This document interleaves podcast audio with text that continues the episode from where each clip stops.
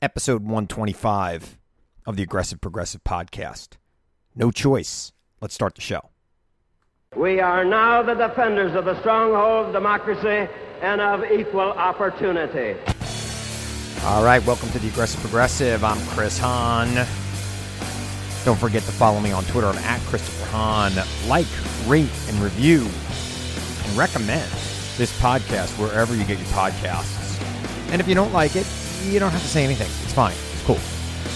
Got a great guest coming up in a little bit, Olivia Troye. Um, you've seen her on MSNBC. If you watch NBC, MSNBC at all last year, she's a former uh, Trump administration official who worked directly for Vice President Pence on the COVID 19 task force and uh, left, celebratedly left uh, the Trump administration. I had a great conversation with her. You don't want to miss it. Stick around for that. I'm sorry, my voice is completely gone. It has nothing to do with the puppy. I was at a wedding all weekend. I mean, it was like an all weekend affair. Uh, so uh, I've got virtually nothing left. Uh, but I'm going to get through this because we've got some stuff to talk about. Uh, particularly if you're a woman in America or if you love women, you've got a mother or daughter or a friend or a sister, or if you're just a human being who believes in equal rights for everybody. What happened in Texas and what happened with the Supreme Court in this country is a travesty. And it is going to make choice the issue in the 2022 election and the 2024 election. Now, if, if Republicans thought that the withdrawal of Afghanistan was going to be an issue, um, you know, sorry, you, you probably shouldn't be so, you know, much like the Taliban yourself in the way you treat women's body. In fact, there are there are members of Congress and members of the Texas state legislature and other conservatives around the country referring to women as host bodies. The Texas ban is absolutely ridiculous. I talk about it with Olivia because it actually came down like the night I was talking to her. But it's a ridiculous thing going on in Texas right now. They're basically encouraging people to spy on each other and offering a $10,000 bounty for people who will report women or people who are suspected of helping women exercise their right to choose.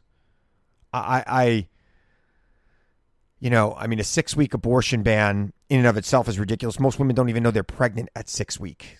The baby is not viable. It is a complete and utter disregard of the precedent set through Roe v. Wade, which basically said it was a trimester approach. If you read Roe v. Wade, uh, the only person who should have any right in that decision is the woman and her physician in the first trimester. The state really doesn't have a right to get involved, according to Roe v. Wade, until the third trimester. This is, look, okay, let's have let's have this uh, let's have this conversation. Let's have this debate. Let's make this the issue in 2022. You know what? You might not be able to gerrymander around what's coming your way Republicans in 2022 because this is a ridiculous law. And the Supreme Court now is going to hear a case in Missouri which has a 15 week abortion ban. That, in my opinion, is going to lead to the overturning, complete overturning of Roe, Roe v. Wade. But look, they signaled it right now. They refused to allow the injunction for the Texas law on standing ground. But you know what? They could have they could have enjoined it. They could have and they should have enjoined it. And if you read Justice Sotomayor's dissent, and you should, it's scathing. It is a complete disregard for precedent. And it has gotten a lot of people mad. And if you thought the Women's March that happened after Trump became president in uh, 2021, that one that happened like the day after his inauguration, sorry, 2017. I'm like getting ahead of myself here. If you think that that was a a big rally, get ready. Uh, there's going to be one in October that is going to dwarf that because women now, you know, if you're not awake in this country, if you're a woman and you're not awake in this country to what the right wing is doing to you, if you are a person who believes in equal rights and freedom and liberty, you know, I'm going to go on some libertarian shows. Please defend the actions of the Supreme Court libertarians. Please tell me how Joe Biden's son is the real problem, libertarians out there. Please tell me how he him doing art, selling art is a real problem in America when these conservative judges who have been appointed by candidates you have supported over the years, who you have helped elect over the years, have now taken away the liberty of over 50% of our population. It's disgusting. Please tell me how that's okay. It's not. You know who you are. You listen to this show. Don't pretend you don't. It is it's it is utter nonsense what is going on. And you know what? I don't want to be too political, but I'm a political guy. It's a gift. It is a gift to the Democratic Party. Let me tell you something. You listen to me in California, you better send a freaking message on the 14th in that recall, that ridiculous right wing power grab. Because let's face it, Republicans can't win when the majority rules, right? So even in a state election, California's recall election, they're trying to elect a governor with less than 20% of the vote. They have put a recall out of Gavin Newsom. And if Gavin Newsom gets one fewer votes to stay, it goes to who do you want to be governor? And there's 40 candidates. And Larry Elder is the leading candidate. You know who Larry Elder is? You would think he was a white supremacist if he wasn't an African American. How about that? I don't want to call him a white supremacist supporter because I think that's ridiculous. But his radio show is ridiculous. It's performance art because Larry Elder doesn't want to do what I'm doing and try to like talk about issues from the left or the center or wherever Larry Elder really is in his life. But now that's who he is, right? Larry Elder wanted to build a radio career. He wanted to make a living in radio. It's hard to do if you aren't some crazy right winger. But if you're a crazy right winger, people will listen to you. And he is a crazy right winger. At least he pretends to be. And he might be governor of California. If you don't get off your butts in California, and you don't even have to get off your butt, it's the ballot has been sent to your freaking house. Fill it out, vote no, and send it back. Don't vote for anybody else on that ballot. Just vote no. And by the way, no candidate is telling me to do this. I am not friends with Gavin Newsom. I do not know Gavin Newsom. I don't. I'm sure. I'm, I'm sure there's somebody in his orbit that I once knew, but I don't know for sure. Nobody's telling me to say this. Is what I'm trying to say to you. What I'm saying is California is going to be in a major crisis if Larry Elder is its governor. Guy who doesn't believe in climate change. I'm sure this Texas abortion law tickles Larry Elder. So let's just get ourselves over to our pen, circle no, and send the freaking thing back today. It's due on the 14th. Get it back. Let's make this not even close. I, I, I don't even know what else to say. I, I, this this this thing is is nonsense, but it's a gift to the Democratic Party, and the Democratic Party better hit this hard. You better hang this around the neck of every Republican. You notice that national Republicans aren't even talking about this. They don't want to talk. Oh, oh, we don't know what the Supreme Court's going to do. We do know what the Supreme Court Court's going to do because they just did it. They just did it. They could have simply enjoined this bill. They did not. They should have granted the injunction. They did not. So get ready. Come next next term, they are going to get rid of Roe completely. It's already gone in one of the largest states in this country. And trust me, other red states are going to try to do the same thing. They're going to try to do the same thing. And you're going to have two sets of laws in this country once again, like it's 1970 when it comes to choice. And that's not right. It's not right. It's particularly affecting poor women and women of color more than white women who could get on a plane and fly to New York like they could have in 1971 when Roe was decided. A lot of nonsense. It's bad. It's not going to end abortion. It's going to make abortion dangerous. Women are going to die. And by the way, no exception for rape or incest or the help or the health of the mother in the Texas law. So if you have a tubular pre- pregnancy, you got to carry it till your tubes burst. Is the way I read it. And that kills uh, the fetus and the mother. Good luck. Horrible. Horrible.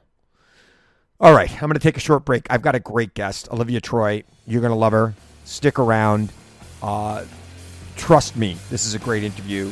Olivia's got a lot of experience, um, and and I've really really enjoyed talking to her. So listen to this, and I'll be I'll be back to show.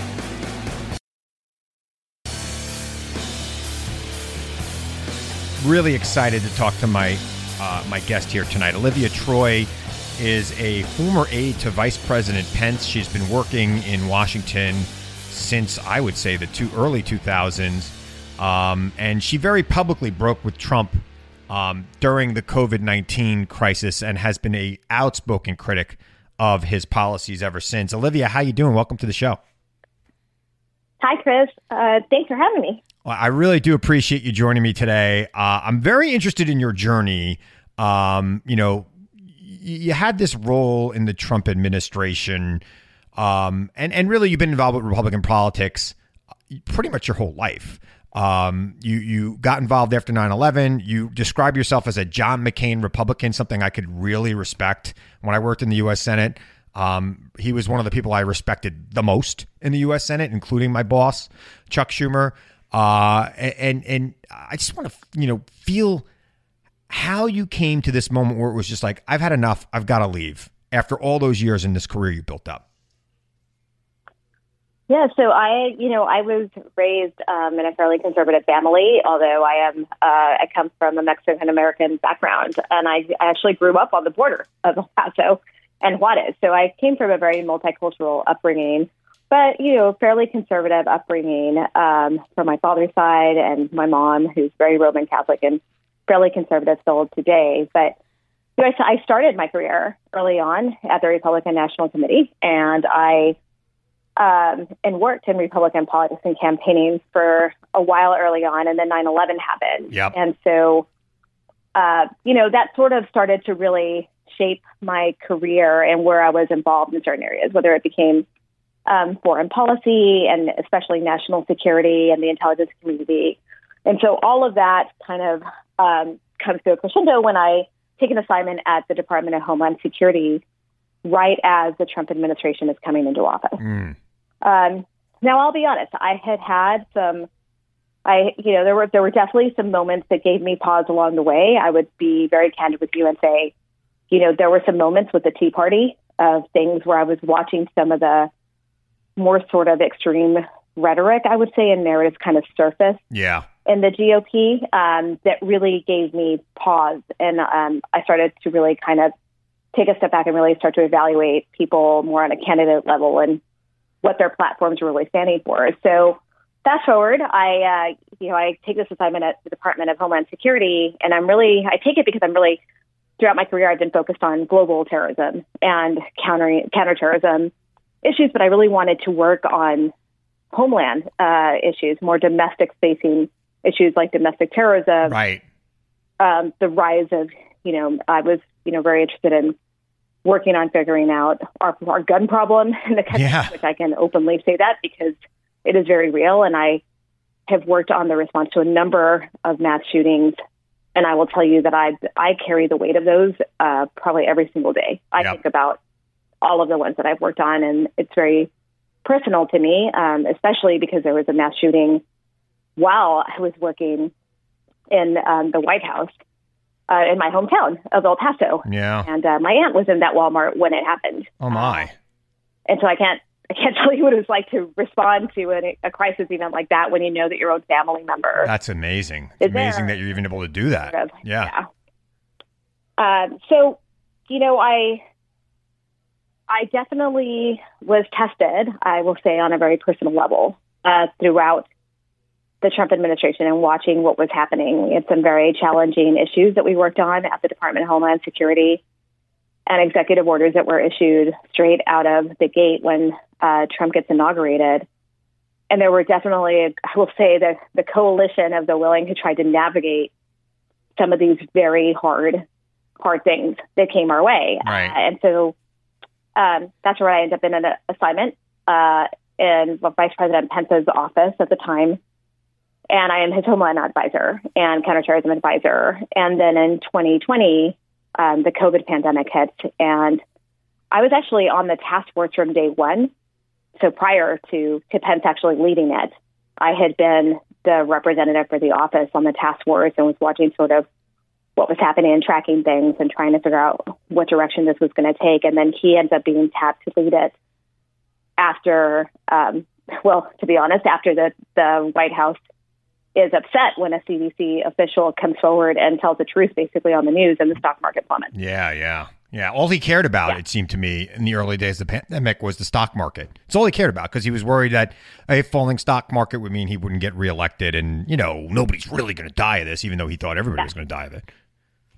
That's exactly it. It was about it was about economics um, and what it would mean for his reelection campaign. And so increasingly, as I tried to navigate this environment, I was a lead staffer for Pence on the task force and there were just numerous, I can't even tell you, egregious things that happened during my tenure watching it. And it was long hours. Um, and look, there was a group of people that really were actually trying to do their jobs. And it was, it became this impossible situation when you're in meetings and you really, you basically, you're not only fighting a pandemic and a virus, you're trying to figure out how you're going to protect Americans when it, when it's already here Yep. But you're also facing the biggest obstacle, which is sitting in the Oval Office. And yeah. it's something that you don't, you know, there's no way to practice that in crisis scenarios or exercises. You never actually sort of exercise and prepare for what happens if the president turns on you. Yeah, I tell you, 20 years of my life, never did that ever actually. I I got to tell you, I had a I had a I had him turn on me a couple of times, and I didn't work for him, so it was it actually helped me uh, in my career a little bit, but it was scary the first time it happened. I was like, did the president of the United States just call me out? That is strange. I'm just a regular guy. I don't, I don't work in government anymore. I'm getting called yeah. out. But what did like? Yeah, how the did, worst part is when you get called out. It's like being doxxed by the president of the United States. Yeah, kind of what it is. Yeah, yeah, yeah, yeah. But let me ask you this: So you're sitting in these meetings.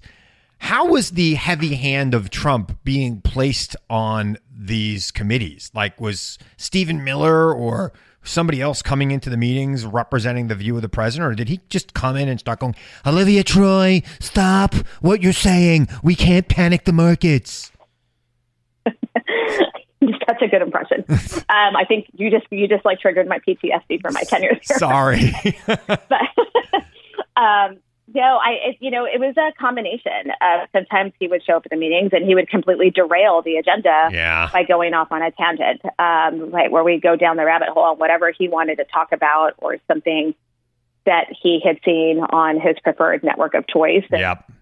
Instead of going down the agenda item of, you know, maybe we were supposed to be evacuating people off of cruise ships, or maybe we are making decisions on whether we needed to implement, you know, social distancing or mask guidances or things like that. And other times we would make decisions and then he would come to the podium during a press briefing and just announce the complete opposite. Yeah. Thing. Or he would say just crazy counterproductive things or call or call the virus a hoax or, you know, create divisiveness, especially on issues like like the mask, the wearing of a mask, right? And then from day one, this is increasingly that happened, and you, he created division that also eroded public trust.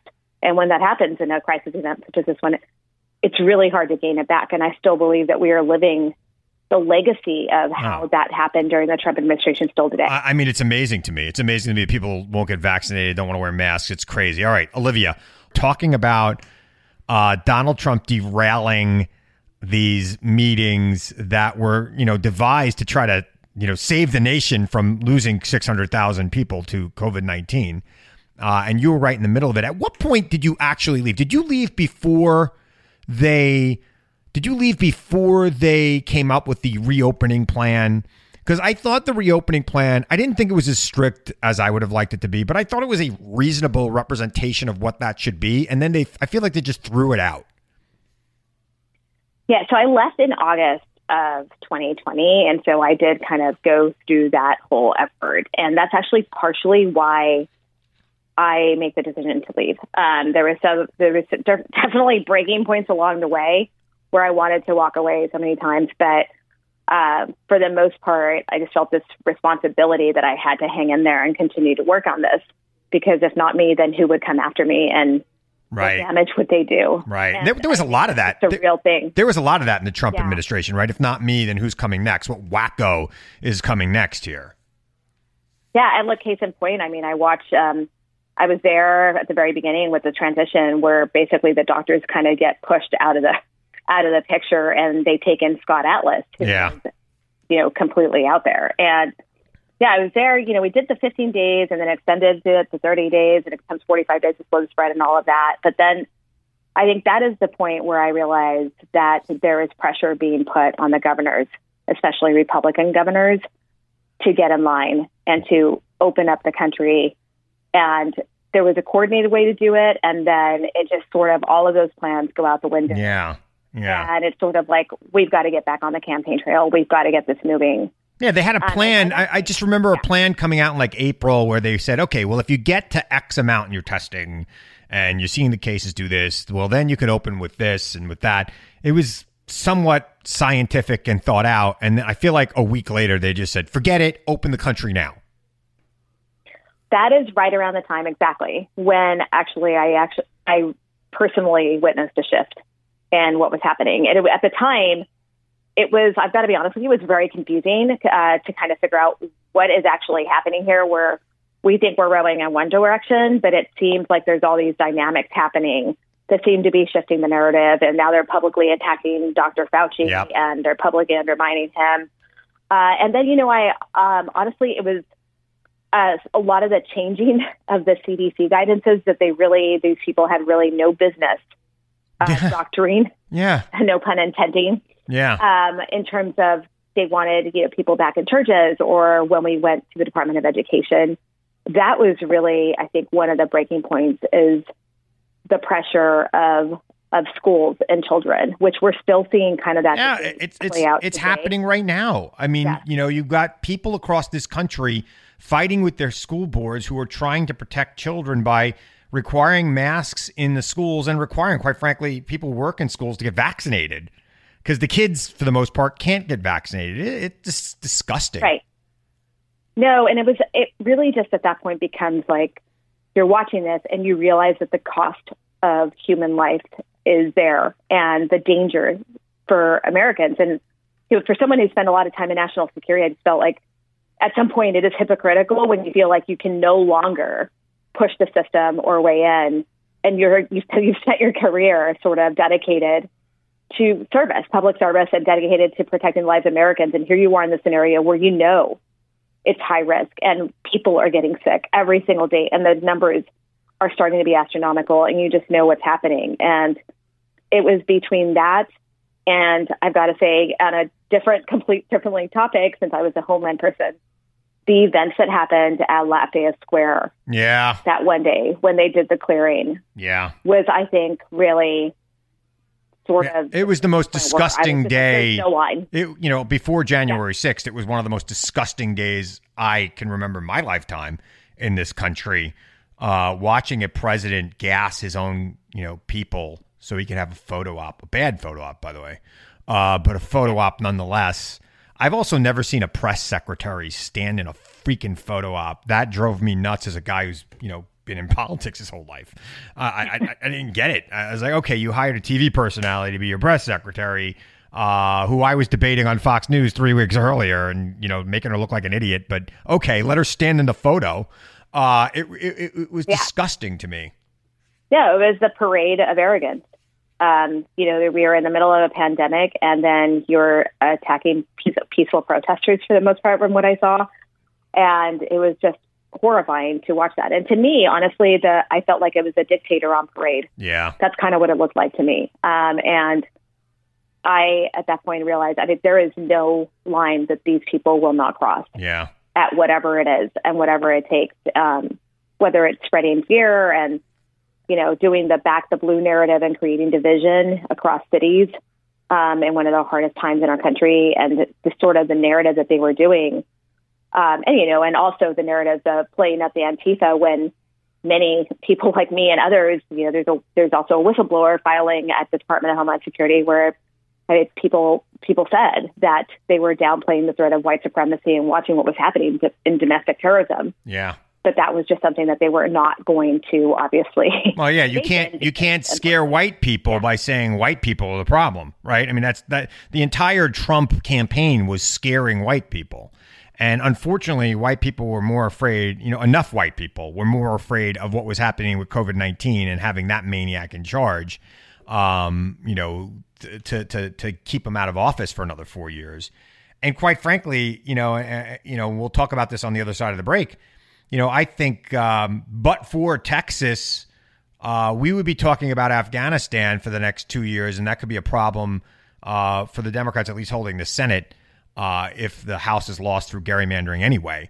Uh, and I think it also makes it uh, more likely than not that a Democrat gets elected president in 2024, because quite frankly, I think that this Texas law and the Supreme Court's failure to act on it, quite frankly, basically, which is action, um, you know, becomes the rallying cry for Democrats for the next three years. And I think it actually leads to them holding the Senate and keeping the White House. I mean, that the, the House of Representatives may be gone no matter what. But I want to talk to you more about that stuff on the other side of this because it, it is scary the direction these people were taking the country and what they were willing to do uh, with power and how they now want to try to keep it. So, Olivia, let's talk a little bit about Afghanistan. And you know, I'm I'm getting tired of this gnashing of teeth for the people who want more war.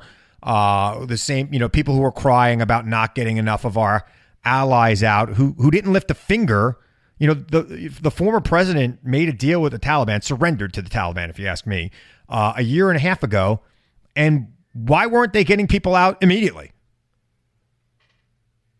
Yeah, that's a great that's a great question, and uh, you know I have to say that as I watched what was happening in Afghanistan in the uh, most recent weeks unfold, it was hard. It was hard to watch that. You know, I've spent time on the ground in Afghanistan, and I kept thinking about our Afghan allies on the ground and what was about to happen to them. But I was really, at some point, I just felt so much frustration and anger because I kept, I started to see the narrative surface on, you know, from right wing pundits and saying, like, you know, Trump would have done this better right. evacuate everyone he would have saved. And I said, you know, no. yeah. I know for. I, I'd like to. Say, I'd like them to point to one thing he did good when he was president before they start saying he would do anything better. Right? Like, what did he do that was good? I can't think of one thing. Oh, and then the fact of the matter is, in the Trump administration, they did everything in their power to keep refugees out right. of this country. It was the most anti-immigrant, anti-refugee administration probably we've had to date. I would say. I mean, they issued executive orders.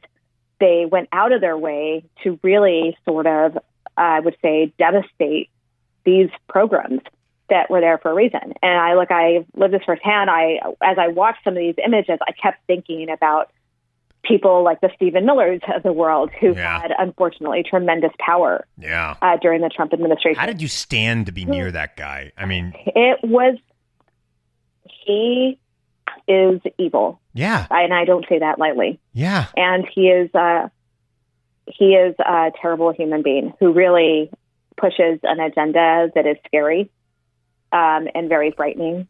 And unfortunately, it is even scarier when he has tremendous power because he happens to have the president's ear at the time. Yeah. And I will say, when you know, when it comes to the SIV, the special immigrant visas for these Afghan allies, uh, there are people who have been waiting in the process for years, and it is a very cumbersome and challenging process to begin with. But what happened during the Trump administration was when they kept lowering the refugee ceiling cap and they kept kind of sort of gutting these programs, they were basically moving resources off of them and they were, you know, taking people out of these offices while they were also put, placing some of some of Stephen Miller's main allies and enablers across the U.S. government. Yeah, and it was making this process that much more cumbersome and harder. And when you you go back and you can see the processing times, it's always been a challenging process to get through, and I would say that many of the ways that they get processed are antiquated. But in this scenario, the numbers definitely start to slow. And the processing time, I think, goes up to over 900 days by the time you get to January yeah. 2021. Yeah. And, and by the way, they didn't make a secret of this either, right? Like Stephen Miller wasn't hiding no. the fact that he was doing this. This was his agenda. he did not he did not want anyone who was not from Northern Europe. Frankly, I mean, I'm I'm Italian. I don't think they'd let me in. And it, it's it's oh. it, it's they they didn't they didn't want anyone that wasn't from Northern Europe coming to this country anymore. Like that was what they said. Well, they said it out loud. No, and he would say this blatantly in meetings. I can't tell you how chilling and horrifying it is to hear someone express themselves in very senior stat, like senior level, even cabinet meetings at times. Um, the way he would express himself, it was shocking because I've actually, you know, I've been in meetings like this before at that level, and I've never heard things said like that ever in my entire career. No. And you know, and I, I, you know, I, I have to laugh in some ways because um, I, I wrote this thread on Twitter where I felt like I had to really remind people of what had happened in the Trump administration because I, I was watching a lot of, to be honest, Republicans try to, you know, play revisionist history and memory hole it a bit. And I wanted to remind people, like, look, for four years, they had four years to start prosecuting these people when they knew that this withdrawal was coming. Yeah. And they did nothing. And um, as I did that tweet, you know, Stephen Miller's wife, I think Katie Miller, went on Twitter and called me a liar and all of this and literally that night, I think Stephen Miller goes on Fox News and goes on this anti-refugee. They're all terrorist right. Right. We don't want them here. right. Like, okay. By the way, I, I was saying this myself on television. I was like, how long before they start saying that these people were evacuating are terrorists? How long before you know? Had we not had the the horrible tragedy with 13 of our soldiers and hundreds of Afghanis getting killed by a suicide bomber, they would be calling the people we evacuated terrorists by now. I guarantee it. You know, they had something else to talk about, so they, you know, that was worse that that you could appeal to all sorts of Americans about. So they use that now. But trust me, their plan was to call them all terrorists and say Biden didn't protect us from terrorists. Oh, and it was it's the classic Stephen Miller talking points that he would espouse uh, throughout four years of the administration, even on the campaign trail when Trump was still you know, running yeah. um, the first time around. So, uh, you know, and I when I when I see some of these, you know, Kevin McCarthy has now made statements sort of referring to this yeah. along the way recently. Um, and again, and he's also, you know, now they're also talking about securing the southern border. When I saw that, I have to tell you, I was like, here we go again. Yep. There yep. are terrorists coming across the southern border. This time it's Afghans. Yeah. And I'm thinking to myself, these people are fearing for their lives in Afghanistan, trying to figure out how they're going to leave the country. Trust me, they're not sitting there mapping it out saying, well, if I can get to the border of the southern, you know, of the southern part of the United States, then yeah. I'm going to cross into the country. I mean, ridiculous lunacy is this coming from a person who's in leadership of the he, of the country? He is the absolute worst. I, uh, you know, I actually tweeted at Joy Reid last night. She does a segment called "The Worst," and she's Kevin McCarthy wins it like all the time. She should just name it the Kevin McCarthy Award because he's the worst. he's literally the worst human being on the planet. He's a he's he's like uh, silly putty. You know, you just push him down on any opinion, and he has that that opinion until you roll him up in a ball and push him on another opinion. He's the worst. I mean, he changes opinions mid sentence sometimes. I, I, I I don't know. I don't know what we're going to do when that guy's Speaker of the House because it's looking that way. Although I don't think he'll become Speaker of the House, even if the Republicans take the majority. But we'll see. I'm thoroughly enjoying this conversation. You've got a promise to come back uh, to this show at some point soon because I got more to ask you. Uh, you are brilliant, frankly, uh, and your experience is oh, you. your experience is broad uh, and and and very interesting. And I want to dive a little deeper into it with you. But let's just spend the last few minutes we have together here talking about this bizarre, absurd Texas law that bans abortion at six weeks and then deputizes people in like a I don't know, Orwellian scheme to spy on each other and collect bounties. It's, I, I mean, I, I, I don't understand. And the Supreme Court didn't enjoin it. Uh, blistering dissent by Sonia Sotomayor. If you haven't read a dissenting opinion at the Supreme Court, please read this one. Um, what is your thoughts? Uh, I think this is absolutely horrifying. I think this is one of the most frightening things I've seen, probably, you know, definitely in my um, in my time of of literally a the government of a state, the leadership of a state, basically practically putting a bounty on the head of women, right? I mean, that's kind of how I think about it. It's sort of like what you've created is a dynamic where you have basically people calling each other out, and and you for what ten thousand dollars is what I think they've set it at. Yeah. So, I mean, this is. Um, I think that this is a frightening sign of what um, is to come as uh, as the GOP becomes more and more extreme. And I'm really concerned about what this means for the rest of the country in many of these states and the direction that it's going in, especially given the Supreme Court's um, statements on it. Uh, and I'm, you know, I think it's representative of where we are in terms of the GOP and what they're willing to do. Yeah. And yeah. I've already been very appalled about the, you know, I'm the voting rights thing um, especially in Texas. And like Texas is my home state. Um, I still call it home, even though I have not lived there in quite some time. But I grew up in Texas, and I I cannot relate to a situation where this is the state that I grew up in. I the people I felt were always amongst the friendliest, and Yeah. I cannot imagine. I, Olivia, I, I, I have spent a lot of time in Texas. I had clients in Texas. When I was in college, I spent time at College Station, Texas, at a conference for student government leaders. I, I love Texas. I, you know, I, I have a hard time, you know, seeing how the people that I love down there could be supportive of bills like this. And also, Texas is a very 50 50 state. I think they do voter suppression extremely well in Texas. And that's something that we need to be figuring out here.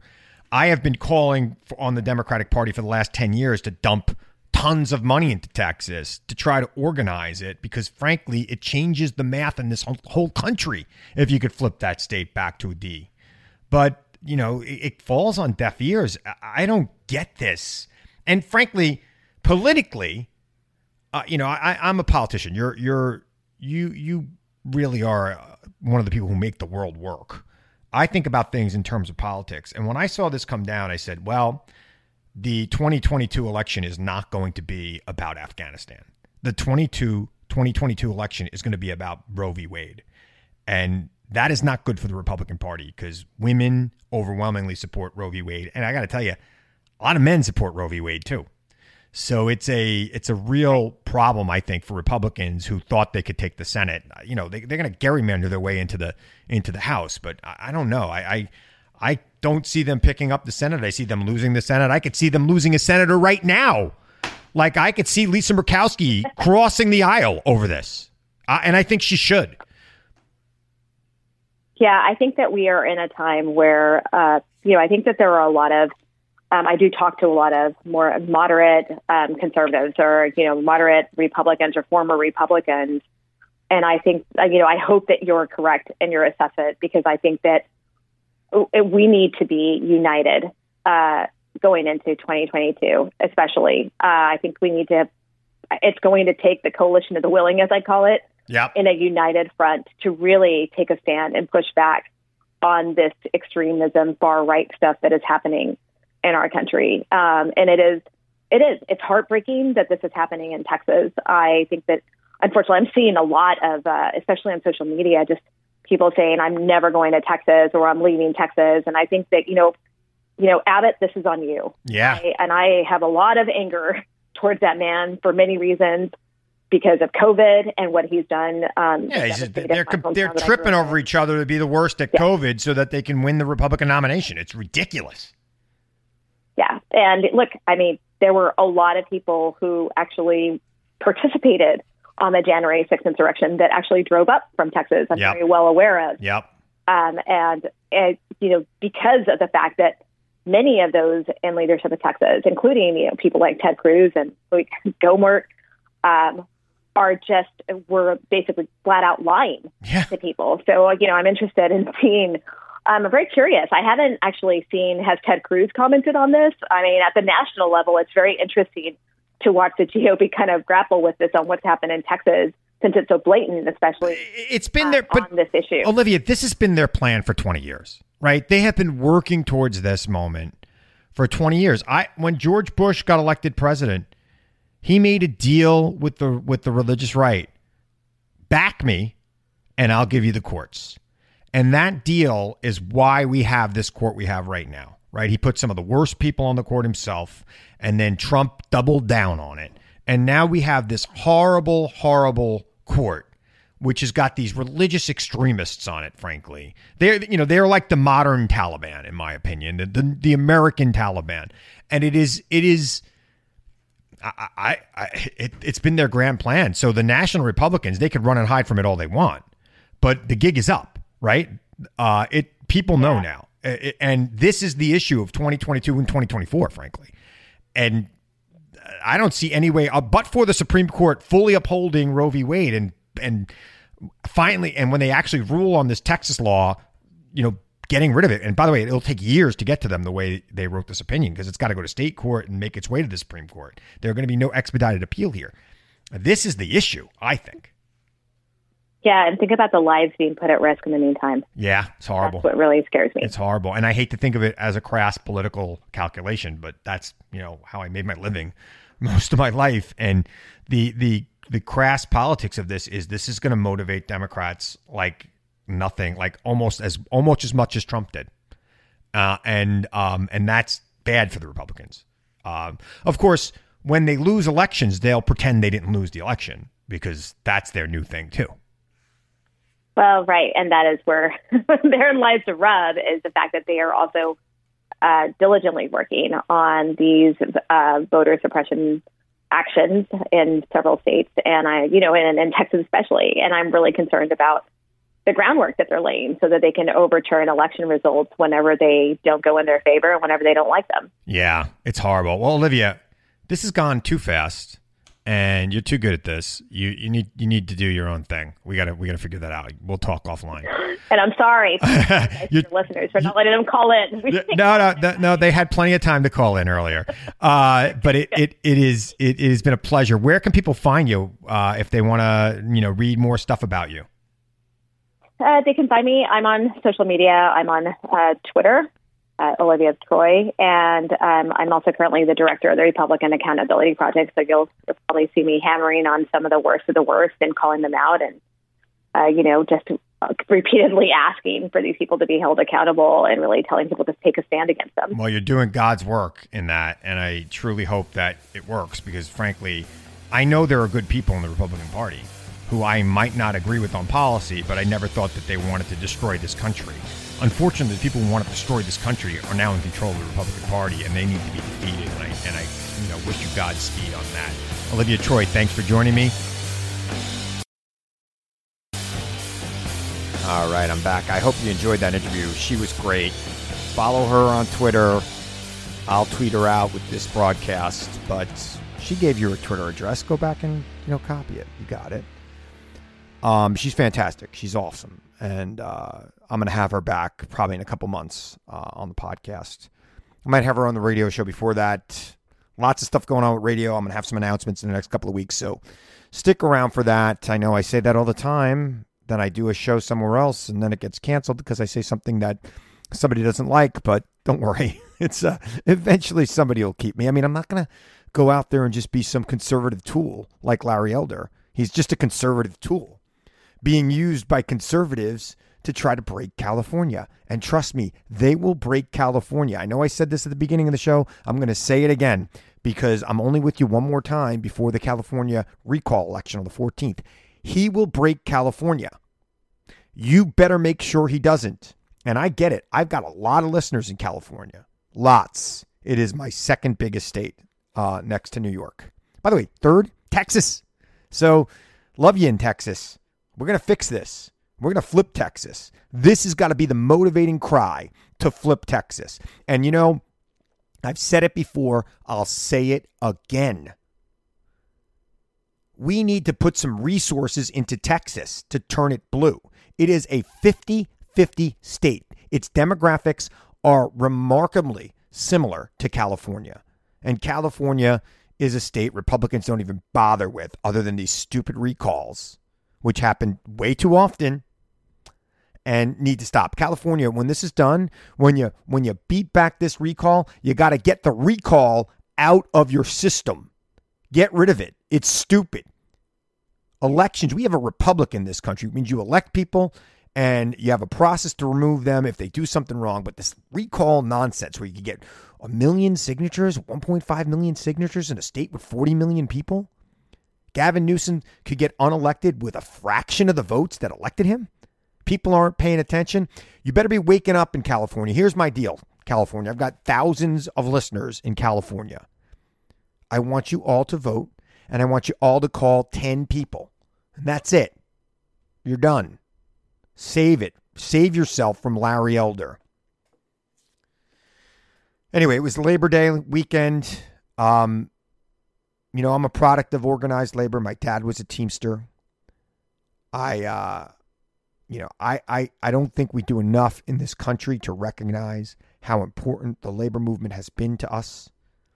So make sure you take a moment, uh, you know, if you haven't already, and thank someone who's in a union because, quite frankly, but for unions, we'd be working seven day weeks. We would never have health care. We would never have time off, paid sick leave, you know, vacations. We wouldn't have living wages in this country. And, and frankly, you know, we're talking about how uh, the uh, the federal benefit has ended. The $300 unemployment benefit has ended uh, right on Labor Day. It ended.